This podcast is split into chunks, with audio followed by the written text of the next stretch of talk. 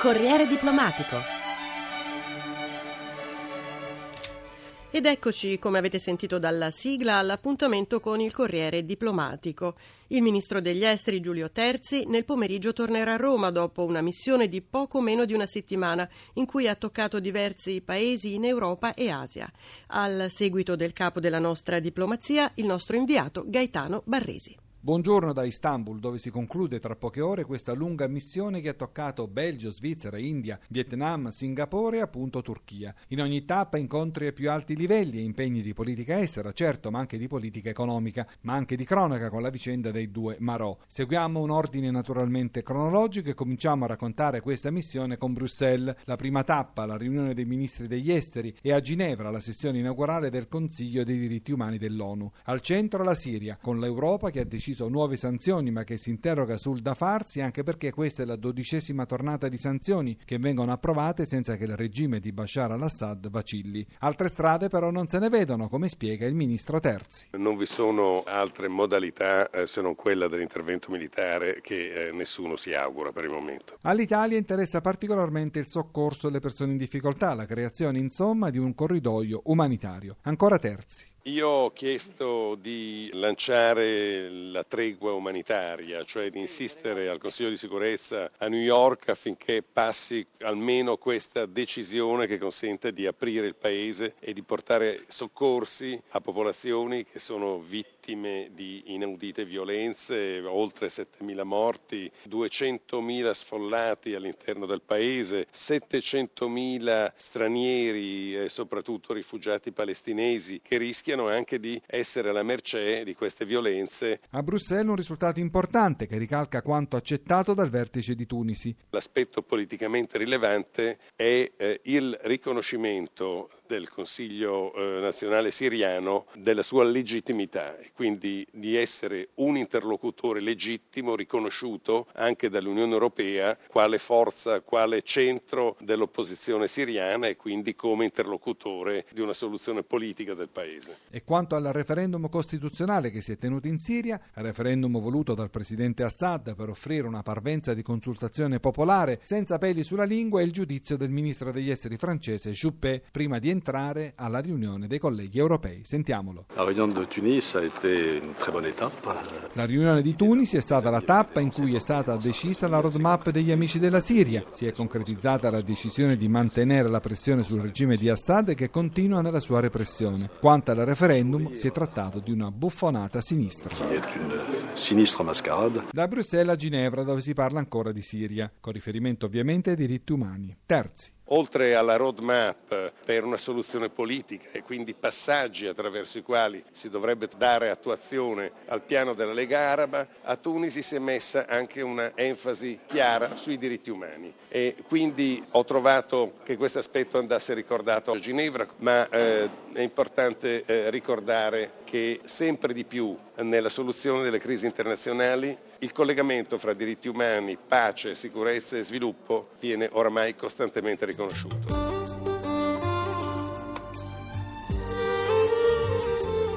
Da Ginevra il grande salto verso l'India, una visita programmata da tempo ma che il caso dei due Marò, ancora oggi trattenuti nel sud dell'India, ha reso di drammatica attualità. Terzi ha incontrato brevemente Massimiliano Latorre e Salvatore Girone. A questa visita i giornalisti non sono stati ammessi. L'abbiamo seguita da lontano su un cassone di un camion su cui ci siamo arrampicati per superare l'ostacolo del muro di cinta del compound della polizia. Il racconto dell'incontro nelle parole del ministro Terzi. Li ho trovati in ottimo eh, spirito, con grande coraggio, con ottimismo che questa situazione veramente strana nella quale si sono venuti a trovare sia risolta rapidamente, ma vorrei sottolineare in particolare un aspetto. Sono stato profondamente colpito dalla qualità di questi nostri uomini in armi, questi nostri uomini che lavorano per una finalità che è la sicurezza e la tutela del nostro paese e della comunità internazionale. Mi hanno detto noi siamo italiani e ci comportiamo da italiani. E questo è il messaggio più importante dato al Paese che li sostiene, a tutte le istituzioni. Ho portato loro il cordialissimo saluto, l'appoggio e il sostegno del signor Presidente della Repubblica, del Presidente del Consiglio e dei ministri, il Ministro Di Paola, il Ministro Severino in particolare, che si stanno prodigando in uno sforzo d'insieme che è visibile qui a Coaching con delegazione di esperti, di funzionari ad alto livello per seguire ogni singolo passo, ogni minima azione procedurale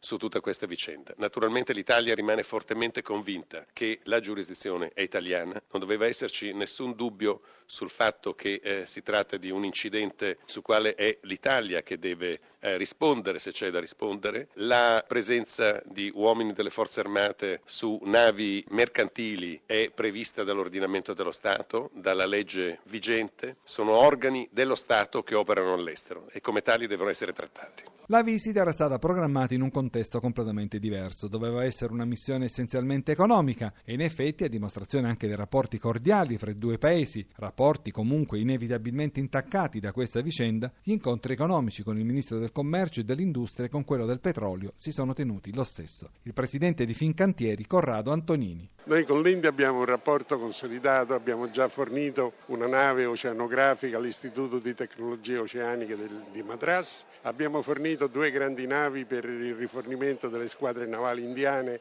sia a ovest che a est e stiamo adesso trattando per la realizzazione di un programma che riguarda il trasferimento di tecnologie e la progettazione del grande programma di fregate che la Marina indiana ha presso un grande cantiere col quale stiamo avviando una collaborazione collaborazione. Si tratterebbe di sette fregate, la prima delle quali sarebbe costruita in Italia anche con personale indiano e poi il resto qui. La speranza è quella di questo pacchetto di fregate, almeno la prima, di poterla costruire in Italia come modo per avviare la learning curve, come si dice, cioè la fase di apprendimento da parte delle maestranze indiane che poi dovranno costruire le altre unità. È una speranza, però con gli incontri al Ministero della Difesa con gli esponenti sia del Ministero che della Marina speriamo di poter fare un passo avanti.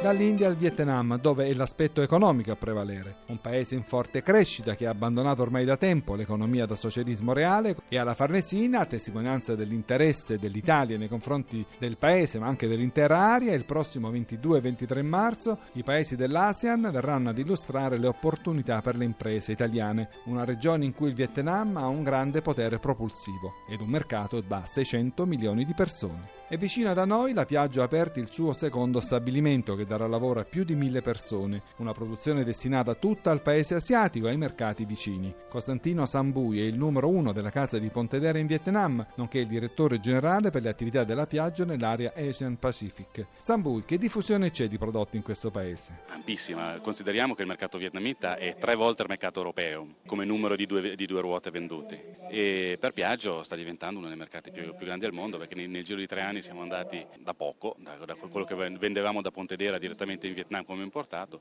e con un investimento siamo arrivati a fare una produzione l'anno scorso di 100.000 pezzi, quindi insomma ci sta veramente spingendo come punto d'entrata per l'Asia in maniera molto velocemente. La crisi qui non si sente? La crisi si sente credo in tutto il mondo, però voglio dire invece di crescere del 6% cresceranno del 5,5% quest'anno, quindi insomma diciamo che eh, se la sentono però reagiscono anche molto velocemente. I numeri di Piaggio però sono belli, sono pieni di speranze. Ma speriamo, diciamo che non solo il Vietnam, adesso noi ci stiamo bettando anche sull'Indonesia da qua come punto di, di entrata sull'Indonesia, sulla Malesia, sulla Thailandia, quindi diciamo che il mercato da, da, affrontare è decisamente grande, quindi piano piano, un pezzettino alla volta, noi procediamo verso l'Asia. Che cosa chiede il consumatore a un prodotto italiano? Chiede bellezza, chiede colori, chiede che sprazzi energia. Il mercato vietnamita è stato chiuso per tanti anni e quindi diciamo non, i, i veicoli che vediamo in giro sono un po' tutti in toni di grigio, quindi i veicoli italiani credo che stanno portando una grande, diciamo, si può sintetizzare con la bellezza, che loro amano. amano Un arcobaleno di colori per le strade. Assolutamente, assolutamente. E sono disposti anche ad aspettare magari un po' di più, pagare qualcosina di più,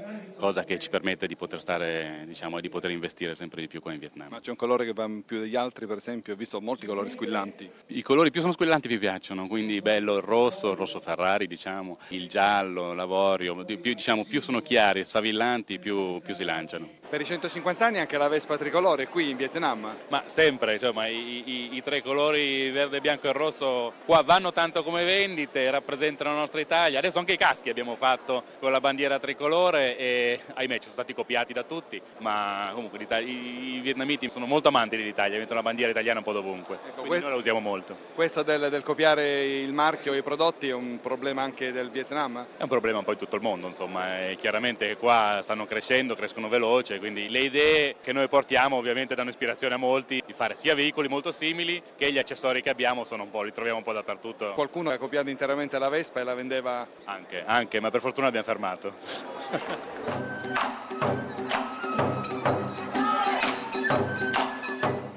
Dal Vietnam a Singapore, una delle piazze finanziarie asiatiche più importanti e dove agiscono due colossi fra i fondi sovrani. Anche qui l'aspetto preeminente è quello economico, in una piazza dove già agisce una Camera di Commercio molto attiva. In pochi anni gli italiani hanno raddoppiato la loro presenza qui, toccando quasi le 2000 unità. Raffaella Orsini è il segretario generale della Camera di Commercio italiana. La presenza italiana a Singapore per quanto riguarda le aziende di cui eh, noi ci occupiamo, che sono quelle registrate con la nostra Camera di Commercio, eh, monta a circa un 180 aziende. Abbiamo aziende tecnologiche, abbiamo grossi investitori eh, dei tempi passati, abbiamo aziende piccole e medie, aziende che hanno cominciato a Singapore 10 o 15 anni fa, è quindi un hub, è un hub di business, è un hub eh, che eh, non soltanto di business, ora si sta proponendo anche come hub culturale, ehm, quindi stanno cercando di attirare il governo singaporeano attraverso una serie di investimenti nel settore dell'educazione, ehm, talenti nel settore della creatività, quindi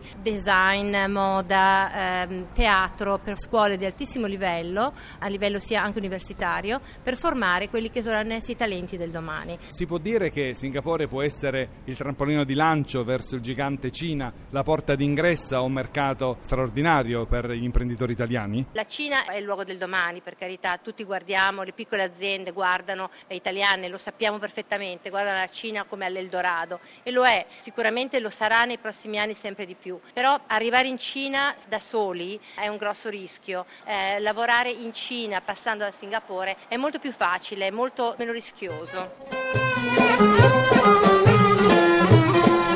Ultima tappa a Istanbul, da dove vi parliamo e da dove fra poche ore il ministro Terzi incontrerà il suo omologo Davutoglu. È il secondo incontro in pochi mesi e questo testimonia l'attenzione dell'Italia nei confronti di Ankara, che può diventare modello per tutti i paesi della primavera araba. Al centro dei colloqui certamente la Siria, paese con il quale la Turchia confina e nei confronti del quale Ankara può giocare carte decisive, come spiega il ministro Terzi. La Turchia ha un ruolo molto importante, ha sostenuto il piano della Lega Araba ed anzi ne è stato stata anche una parte attiva nel definirlo. A New York eh, ci sono degli sviluppi interessanti. Il Consiglio di sicurezza ha adottato una dichiarazione presidenziale che lancia un appello deciso al governo siriano affinché si adotti una tregua umanitaria, quindi cessino le violenze e si consenta l'accesso dei convogli umanitari. Grazie per l'attenzione. Da Istanbul con Paolo Ranaldi, la linea allo studio.